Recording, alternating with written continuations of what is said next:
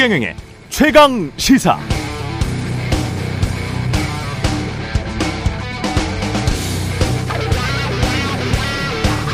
네, 삼성전자 현금 100조 지고도 총수 취업 제한으로 M&A 차질 우려. 이재용 삼성전자 부회장의 사면 받기 1, 2년쯤 전에 이런 비슷한 제목의 기사들이 많이 나왔었습니다. 가진 현금은 이렇게 엄청 많은데 우리 대기업들이 과도한 형사처벌에 시달려서 밖에 나가 투자 못한다. 사면 해줘야 투자 활성화된다. 이런 논리였습니다. 이번 정부 세제 개편안이나 예산안 계속 나오고 있는데 비슷한 논리 구조를 가지고 있습니다. 기업들이 세금 많이 내서 투자할 여력이 없으니까 세금 깎아주면 투자할 것이다. 뭐 이런 거죠. 그런데 재정 건전성은 유지하니까 공공임대주택 예산 5조 6천억 정도 삭감하고 노인들 일자리는 민간이 자율적으로 알아서 결국 공공 일자리는 6만 개 정도 줄어들겠지만 재정 건전성을 유지하기 위해서 어쩔 수 없다는 것이겠죠. 그리고 정부나 공공기관, 공기업이 가지고 있는 땅 건물 중 유유 자산을 매각하는 방안이 추진되고 있습니다.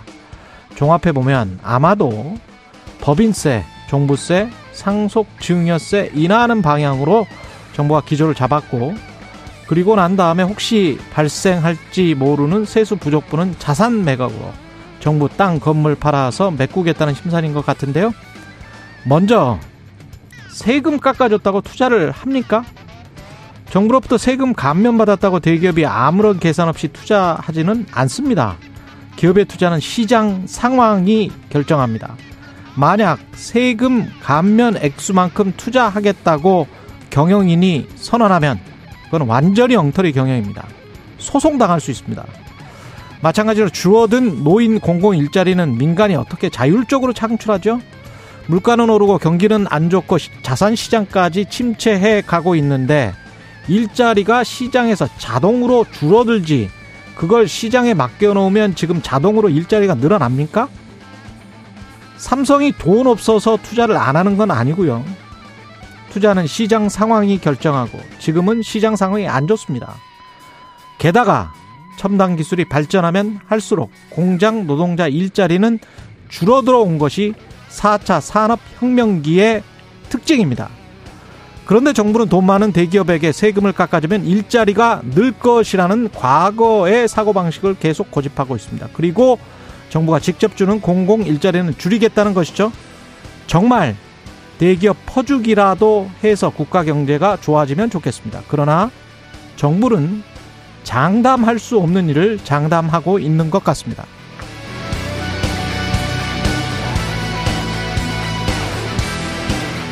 네, 안녕하십니까. 9월 1일 세상에 이익이 되는 방송 최경령의 최강시사 출발합니다. 저는 KBS 최경령 기자입니다. 최경령의 최강시사 유튜브에 검색하시면 실시간 방송 보실 수 있고요. 문자 참여는 짧은 문자 50원, 기본자 100원이 드는 샵9730 유튜브 무료 콩 어플 많은 이용 부탁드립니다. 오늘 최강시사 더불어민주당 정책위 의장 김성환 의원 만나보고요.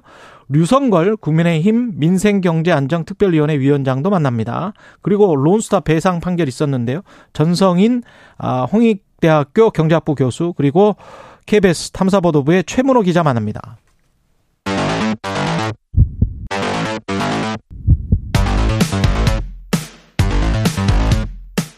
오늘 아침 가장 뜨거운 뉴스 뉴스 unboxing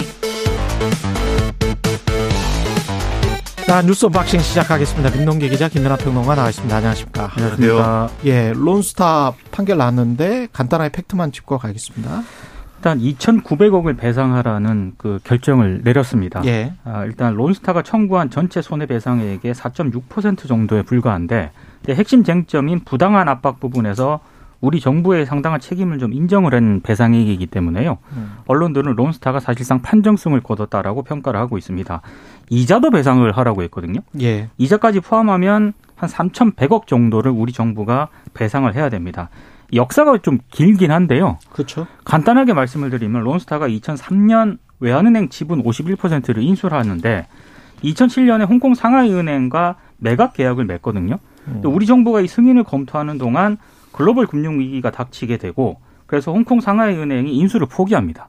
음. 이후에 론스타가 2010년 하나은행과 또 매각 계약을 체결을 하는데 예. 우리 정부 승인이 나지 않아서 2012년에야 이걸 팔게 되거든요. 그렇죠. 그러니까 론스타의 주장은 음. 한국 정부가 이 매각 승인을 제때제때 하지 않아서 손해를 입었다. 그리고 심지어 매각 가격을 낮추도록 압력을 행사했다. 이렇게 주장을 한 겁니다. 예. 그래서 이제 소송을 제기한 건데 사실상 론스타 쪽에 손을 좀 들어준 것으로 보이고요. 다만 론스타에도 외환은행 매각 가격이 떨어진 책임이 절반 정도 있다. 그래서 떨어진 가격의 50% 정도만 손해배상액으로 인정을 했습니다. 그 외환카드 주가 조작이랄지 이쪽은 대법원에서 유죄 판결이 났었잖아요. 유죄 판결이 났죠. 예. 어, 일단 우리 정부는 판정 취소와 집행 정지 신청을 추진을 하기로 했는데요. 한동훈 법무부 장관은 론스타의 청구액보다 많이 감액이 되긴 했지만 이번 판정은 수용하기가 어렵다.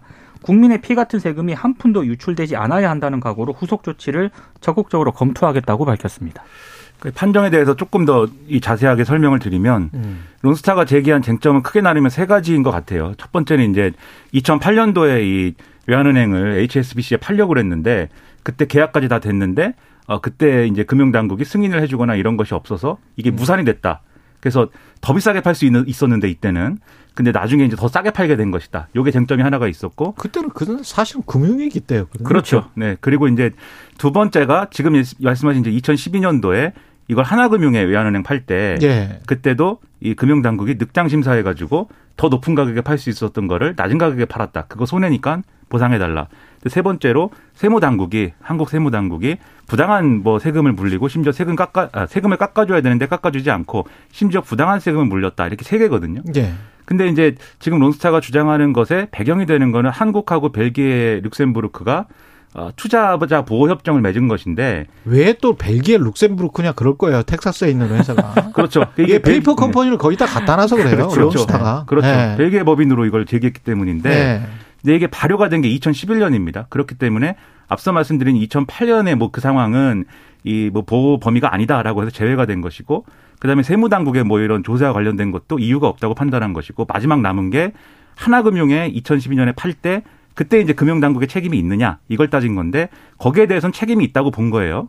근데 이제 이, 이 사안에 대해서는 지금 론스타가 주장한 피해액이 7,700억인가 그런데 아마 인정된 게 5,800억인가 그렇고 거기에 50%의 책임이 있다라고 그렇죠. 한국 판단을 해서 2,800억을 이제 우리한테 물으라고 아. 한 거거든요. 근데 전문가들이 이제 방금 말씀드린 쟁점 중에 결국은 지금 말씀드린 하나금융에 팔 때 이게 금융당국의 책임이 있었느냐가 이제 주요 쟁점으로 봤는데 음. 여기서 한국 정부의 책임이 인정이 된 것이기 때문에 이게 사실상 절반의 승리가 아니라 절반의 패배 아니냐 이런 얘기가 나오는 겁니다. 예. 자세한 이야기는 전성인 교수 그리고 최문호 기자, 최문호 기자가 사실 론스타 관련해서 거의 한 15, 6년 취재를 한 것 같은데요. 예. 그러니까 뉴스를 20년째 보고 있어요. 론스타 그렇죠. 뉴스를. 네. 예. 관련해서 노무현 정부 때도 청와대 그 대책회의를 최초로 폭로한 기자입니다. 예. 그리고 윤석열 대통령 장모 수사를 담당한 경찰관이 대통령 취임식에 초청돼서 논란입니다. 그러니까 서울 남부경찰청 소속 A경인데요. 이 A경위에 대한 초청은 행안부 취임 행사 실무 추진단이 이 참석을 요청하는 공문을 보내서 이루어졌다라고 하고 이 공문에서는 이 A 경위만 특정을 해서 초청을 했다고 합니다. 그러니까 이 자체가 굉장히 일단 이례적인데 또 문제는 경기 남부청 반부패 경제수사대가 이른바 경기 양평군 공흥지구 개발 특혜 의혹을 9개월째 수사 중인 그 경찰이라는 점. 또 하나는 이 경위가 수사 담당자라는 점입니다. 그래서 이제 야권에서는 공지구 특혜 의혹 수사에 압력을 가하려고 이 경위를 대통령 취임식에 초청한 것 아니냐 이렇게 의혹을 제기를 하고 있는데 이 공공지구 의혹이 뭐냐면은 윤 대통령 처가가 소유한 부동산 개발 회사가 있습니다. ESIND라고 이 ESIND가 어, 경기 양평군 공흥지구 개발 사업을 추진을 하면서 몇 가지 이제 의혹이 제기가 된 게 있거든요. 예. 첫 번째는 시행인가 기한, 기한을 넘겼음에도 제재를 받지 않았다. 두 번째는 수백억의 이익을 내면서 개발 부담금을 한 푼도 내지 않았다. 그리고 이제 공흥지구 일대 임야를 취득하는 과정에서 농지법을 좀 위반했다. 이런 의혹들이 제기가 된 겁니다. 아, 그리고 이 ESIND의 주주는 윤 대통령의 장모의 장차남이고요. 음. 김건희 여사도 한때 이 등기 이사로 이름을 올리기도 했습니다. 그리고 개발 사업이 진행되던 2013년 4월부터 2014년 1월까지 윤 대통령이 당시 여주지청장으로 근무를 했었고 사업 인허가권자였던 김성교 당시 양평 군수는 현재 국민의힘 의원이고 윤 후보 경선 캠프에도 참여를 했었습니다.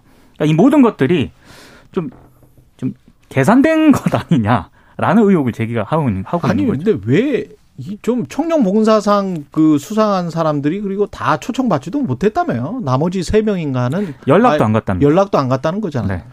그러니까는 의문이 상당히 있죠. 그러니까 예. 저는 두 가지 생각이 드는데 첫 번째로 이거를 이제 야당은 이 봐주기 수사한 거에 대한 나름의 뭐 배려 아니냐 또는 봐주기 수사를 위한 거 아니냐 뭐 이렇게 얘기를 하지만 저는 취임식에 초청이 되면은 수사에 영향이 있을까? 이거는 조금 이 인과관계를 설명하기 좀 어려울 것 같아요. 그래서 음.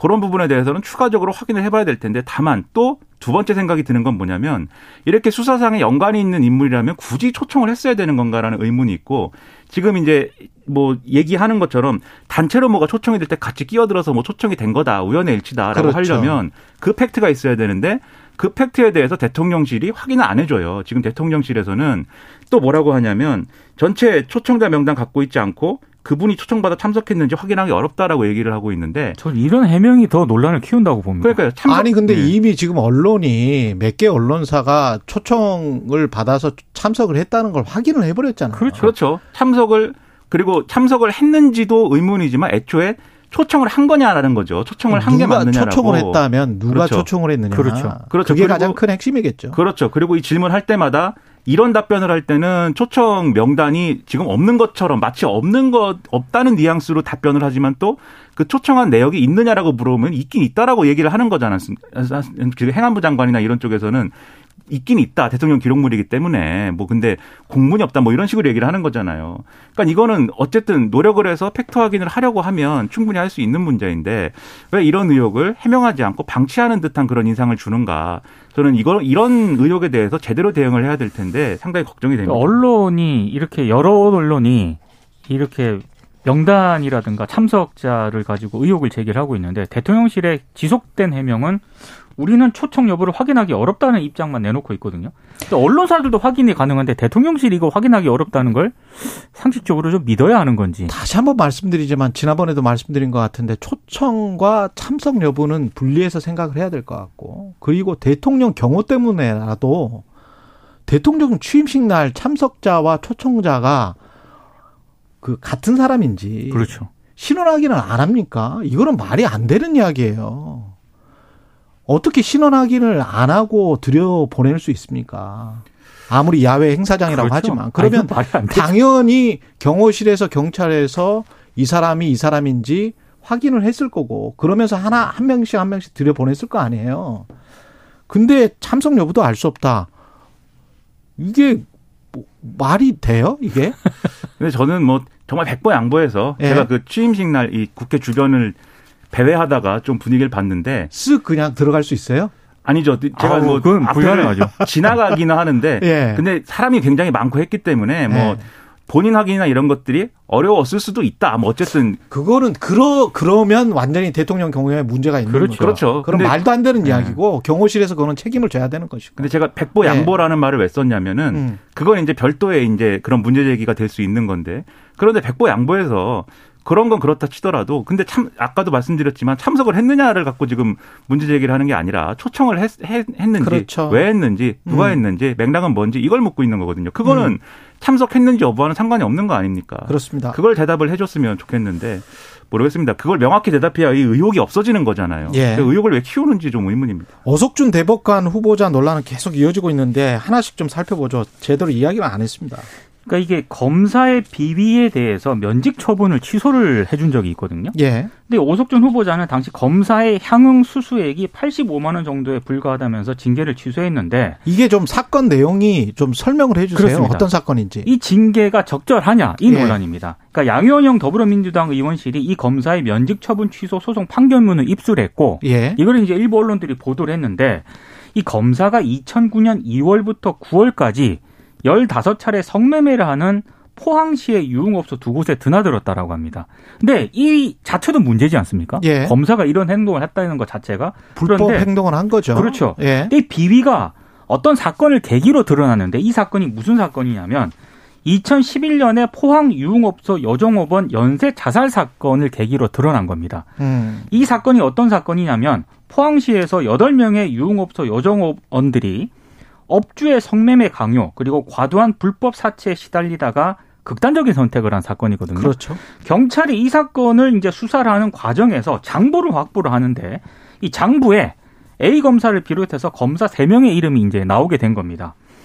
법무부가 이 검사와 다른 한 명의 검사에게 당시 면직 처분을 내려서 검사 신분을 박탈을 했는데 이 검사가 징계 취소 소송을 내거든요. 이 사건의 1심 재판을 담당했던 판사가 오석준 지금 대법관 후보자입니다. 어. 예. 근데 이 검사의 손을 들어준 겁니다. 어, 그리고 면직 처분이 부당하다. 부당하다. 그러니까 다 이제 범행이 흔히 말해서 어 지금 뭐 여러 가지 법적으로 문제가 됐던 이런 사실들은 다 인정을 하거든요. 인정을 하는데도 이 검사가 6년간 성실히 근무를 했고 85만 원 향응을 제공받는 과정에서 일부 또는 전부에 대해서 본인 몫의 술값을 부담을 했다. 그리고 100만 원 미만의 향응을 수수한 점 등을 근거로 면직 처분을 한 것은 지나치게 과중하다. 이러면서 이제 이 검사의 손을 들어준 거고 이 판결이 대법원에서 확정이 된 겁니다. 그래서 이런 어떤 그런 판결을 내린 사람이 대법관 후보자로서 적절하냐 이런 문제 제기가 게다가 나오는 800원 거죠. 횡령했다는 이유로 버스 기사를 해임한 거는 또 그거는 정당 정당하다고 판결한 거죠. 그래서 그 판결과 대비가 되면서 논란이 제기가 되고 있는 겁니다. 근데 이게 일단 각각의 판결이기 때문에 각각의 판결에서 제기는 법적인 쟁점을 같이 봐야 될 것 같은데 근데 누가 봐도 상식적이지 않지 않습니까? 일단 800원 횡령 버스 기사의 경우에는 이게 뭐 단협에 대한 위반이나 이런 것 때문에 뭐 단협을 근거로 해서 이렇게 판결을 한 것이다라고 청문회에서 설명을 했는데 이 검사 관련 판결은 왜 이렇게 한 건지에 대해서 후보자가 제대로 설명하지 못했어요. 그러니까 이 당시에 법적 쟁점이 있었을 거 아닙니까? 그렇죠. 우리의 상식과는 뭔가 동떨어진 예. 그게 뭐였는지 그런 것에 대한 답을 듣고 싶은데 상당히 의문이고 그리고 이런 판결이 대법원에서 확정까지 됐다고 하면은 이게 검사라는 직, 이 직업에 대한 상당한 오해를 불러일으킬 수가 있어요. 이 검사라는 직업은 막 이런 성매매 유흥업소에 막 10여 차례 막 드나들고 85만 원 정도의 향응은 수술을 해도 되는 거냐 그게 6년간 성실히 근무만 하면 돼요. 6년간 혹시 그리고 85만 원 향응 중에서 일부를 만 원이든 2만 원이든 10만 원이든 좀 내면 되고요. 5년이었으면은 100만 원 미만의 향응을 수술을 했으면 됩니다. 드러난 사실만 봤을 때. 만약에 6년이어야 됩니까? 5년. 예. 5년간 성실히 근무했으면은 그러면 유죄가 됐던 건지. 일반 회사원이 10년간 성실히 근무를 하고 가령 이런 걸로 회사에서 불법으로 성매매를 한 게 발각이 됐다면 이 회사 구속이죠? 다닐 수 있습니까? 그러게 말입니다. 저 하다못해 저 제가 여기 뭐 KBS 고용된 건도 아니 고용된 예. 것도 아니지만 아 김민아 평론가는 바로 잘립니다. 네, 저는 바로 제가, 다음 날 예, 제가 제가 자를 겁니다. 네, 다음 날 예. 못 와요. 예. 그런 상황인데도 이런 것을 국민들이 어떻게 납득을 하겠습니까? 그래서 이게 제가 거듭 말씀드리면 무슨 법 전문가들의 재판 아닙니까? 결국 검사도 법 전문가고 판결한 사람도 법 전문가니까. 이그 대법원까지 가서 또 확정 판결이 나왔다는 게 정말 짜고 치는 고스톱도 또 아니고 그러니까요. 뭡니까 이게? 사실 그게 말이 더안 되는 거예요. 예. 그래서 예. 이게 왜 이렇게 됐는지 설명을 해주고 앞으로 이런 일이 있지 않도록 하려면은 뭐가 어떻게 돼야 되는 건지를 말해줬으면 좋겠어요. 근데 청문회를 통해서 말이 안 됐기 때문에 의문이고 여기에 더해서 또 관련돼서 이 대법관 후보자가 너무 검사들이랑 친한 거 아니냐. 이게 맞아요. 이제 윤석열 대통령하고의 인연 얘기 때문에 그렇거든요. 그렇죠.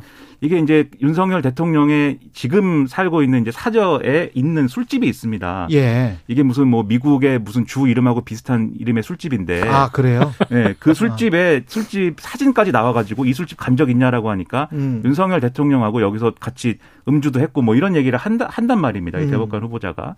그렇다고 하는 것은 이 대법관 후보자의 중립성이나 독립성 이런 거에 대한 의문으로 이어지는 거잖아요. 왜냐하면 판사와 검사 사이기 때문에. 그렇죠. 예. 다행히 이제 대통령으로부터 전화가 와도 끊, 나는 끊겠다 뭐 이렇게 얘기를 하긴 했습니다만 이런 우려가 이미 있기 때문에라도 이런 의혹들은 제대로 설명해 주는 게 필요했는데 좀 아쉽습니다. 근데 이 케이스 하나만 봐도 좀 이상한데요. 이게 대법관 가서도 이렇게 판결을 할지 대법원 가서도 그거는 아니 보통 저 법원 관련해서 미국이나 유럽에서 대법관 선임할 때 네. 임명할 때 무슨 가치 민주주의 동성애, 동성애 결혼, 네. 무슨 뭐 인권, 낙태 뭐 이런 거 가지고 논란이 되잖아요. 그러니까 그 사람의 네, 가치가 보수적이냐 진보적이냐 이 정도 가지고 논란이 되지 이런 부정부패 사범을 잘해줬고 민생 사범은 못 해줬다 이런 거 가지고 논란되지 저는 사실 대통령하고 뭐 친하냐 예. 안 친하냐 이것보다는 예. 과거 이 사람이 결정을 내린 판결들 있지 않습니까? 그러니까 이거 전형적인 유전 무죄고 그렇죠. 권력과 가까운 어떤 판결이고 그렇게 볼 수밖에 없는 거 아니에요? 그렇죠. 그래서 지금 말씀하신 대로 이게 정책적 쟁점으로 되려면 그렇죠. 그때 그 판결에 대해서 본인은 어떻게 생각하는지 그러면 지금 와서 그럼요. 볼 때. 네. 그리고 그게 정말 어쩔 수 없이 법적으로 그렇게 해야만 되는 상황이었다라고 할 때라고 하면 법이 어떻게 그러면 이 상황을 교정할 수 있는지에 대해서도 얘기를 해줘야 된다는 겁니다. 이건 뭐 이 참 이상한 이상한 판결이 근데 이런 판결 이분만 이런 판결을 했을까 싶 기도 합니다. 지난번에 99만 원 세트도 있고 뭐 예. 네. 여러모로 의문이 커요. 예. 셀프였죠. 그거는 그렇죠. 셀프. 검사가 기소를 예. 할 때. 네. 셀프로 면소를 해준 권성동 원내대표와 아, 이재명 당대표가 상견례가 있었습니다. 국민의힘이 당대표가 지금 없기 때문에. 네, 일단 예. 취임 인사차 이제 상견례를 하러 인사를 하러 갔는데 처음에는 분위기가 괜찮았거든요. 근데 이제 이재명 그 대표가 얼마 전 윤 대통령이 반지하 방의 창업한 현장을 보고 주거 환경 개선을 말한 것으로 아는데 내년도 정부 예산안을 보면은 서민 영구 임대주택 예산이 5조 6천억 삭감이 됐다. 그런 것도 좀 생각을 해달라. 이렇게 얘기를 했고 어, 권 원내대표가 국회 심의 과정에서 야당이 문제 제기하면 듣겠다. 그 정도로 하시라 이렇게 만류를 했는데 예. 이재명 대표가 뭐 소상공인과 골목 상권에 큰 도움이 되는 지역화폐 예산도 전액 삭감을 했다라고 하면서 문제를 지적을 한 겁니다. 그래서 약간 좀 신경전 설전이 좀 벌어졌는데 일단 이후에 또 비공개로 회동이 전환이 됐고요. 이때는 두 사람이 또 대학 선후배 사이거든요. 음. 그래서 고시 공부한 얘기하고 편안하게 사담을 나눴다라고 박정하 그 국민의힘 수석 대변인이 밝혔는데 어제 언론을 통해서 잠깐 공개된 내용을 보면은 상당히 좀 신경전이 좀 팽팽했습니다. 그러니까 이게 앞으로 이재명 대표 체제의 민주당의 어떤 모습을 보여 예고한 것 같아요. 뭐- 무슨 얘기냐면 이렇게 덕담하러 간 거 아닙니까 이재명 대표가 권순동 원내대표실에 그럼 이제 덕담을 주고 받고 이렇게 악수하고 앞으로 잘해보자 이렇게 가야 되는 건데 권성동 원내대표가 거기서 종부세 얘기를 꺼낸 거예요 그렇죠. 굳이 그래서 종부세 완화 이거 대선 때 약속했는데 해줘야 되지 않냐 이렇게 얘기를 했는데 그러니까 대로주고 말로 받는 거죠. 종부세 얘기했더니 예산안에 이것도 문제고 저것도 문제고 어 그 임대주택 예산을 왜 깎았느냐 막 이렇게 쭉 나오니까 권성동 원내대표가 이제 크게 웃고서는 그건 철학의 차이니까 앞으로 토론해 봅시다 이렇게 정리한 거잖아요. 예. 근데 이게 어떤 부분에서 보면은 그러니까 어 이게 뭐 이렇게 민주당의 민주당의 가치를 막 이렇게 실현하기 위해서 노력하는 그런 대표의 모습이다라고 볼 수도 있겠지만 여야 관계에 있어서는 어쨌든 아, 어쨌든 여의도의 다수는 지금 이제 야당이니까 음. 그런 나름의 포용력이나 이런 거를 보여주는 것도 좀 필요할 텐데 그런 부분에서는 조금 아쉬운 어떤 장면이다라는 생각도 들고 하지만 또 보면은 권선동 원내대표랑 결국은 얘기가 좋게 끝났지 않습니까? 그러면 이 부분에서는 협치를 기대해 볼 만도 하다라는 생각을 하면서 그런데 권성동 원내대표는 언제까지 원내대표냐? 네, 뭐 얼마 안 남은 것 같아서 이거 참 여러모로 아 근데 허무하다. 저는 좀 다, 다를 달리 보았던 부분도 있습니다. 예. 차라리 이런 식으로 약간 정책적인 논쟁을 한 거지 않습니까? 그렇죠. 네. 이런 거는 조금 더 해도 된다. 저는 네, 그런 좋습니다, 생각도 그거는. 듭니다. 아, 이게 수포리치 감세냐, 뭐 민생을 더 살펴야 되냐, 서민이 그렇죠. 누구냐, 뭐 이런 거는 이야기를 해볼 만하죠. 그렇죠. 예. 네. 국민의힘 상황은 지금 비대위 출범 속도를 높이고 있는데 짧게 이야기를 하고 끝내겠습니다. 당헌 개정안 심의를 위한 상임 전국위 소집 요구서를 제출했고요. 예. 어, 지금 그래서 일단 어, 내일 당원 당규 개정을 위한 상임전국위원회가 개최가 되고 5일에는 전국위원회가 개최가 됩니다. 그런데 이게 잘 예정대로 될지는 의문입니다. 왜냐하면 전국위 의장이 서병수 의원이지 않습니까? 어제 사퇴를 했거든요. 음. 그래서 지금 안철수 의원도 이 부분에 대해서 계속 문제 제기를 하고 있기 때문에 아마 진통이 좀 예상이 되고 있습니다. 서병수 의원은 걸림돌이 되지 않기 위한 그런 판단을 내려서 이제 사퇴를 한 것이기 때문에 이제 의장 관련 논란은 이제 쟁점이 없어졌다고 봐도 되겠는데 말씀하신 것처럼 반대 의견이 여러모로 분출되고 있기 때문에 이게 전국에 어떻게 반영될 것이냐 요건 지켜볼 포인트인 것 같고 아울러서 장재원 의원이 또 이선 후퇴하고 이러면서 윤핵관들의 이선 후퇴 그림이 좀 만들어지는 그림도 있지 않습니까? 그렇죠. 그런 상황도 있어서 좀 여론이 어떻게 갈까 좀 봐야 되겠는데 근데 장재원 의원은 원래도 이선에 있었는데 그렇죠. 이선에서 이제 이선 후퇴한 것 같은 그런 모양새가 돼서 어떤 임명직에도 안 들어가겠다라는 것이 당권 도전은 안 하겠다는 말은 아니에요. 저건 선출직 그건 선출직이기 그렇습니다. 때문에 임명직은 안 하겠다는 이야기. 네. 근데 이제 예. 현실적으로 쉽지 않은 부분도 있을 것 같고 한데 예. 근데 오히려 이렇게 윤핵관들이 나왔는데 이준석 전 대표가 불리하지 않지 않습니까 지금? 그렇죠. 그럼 또 반대로 이준석 전 대표한테 불리한 여론이 조성될 수도 있는 거죠 이게. 그렇죠. 그러니까 여러 이준석에게는 그렇죠. 압박이 될 수도 있습니다. 여러 노림수가 있는 것 같습니다. 뉴스 unboxing 민동기 기자 김민하 평론가였습니다. 고맙습니다. 고맙습니다. KBS 1라디오 최경영의 최강시사 듣고 계신 지금 시각 7시 44분입니다.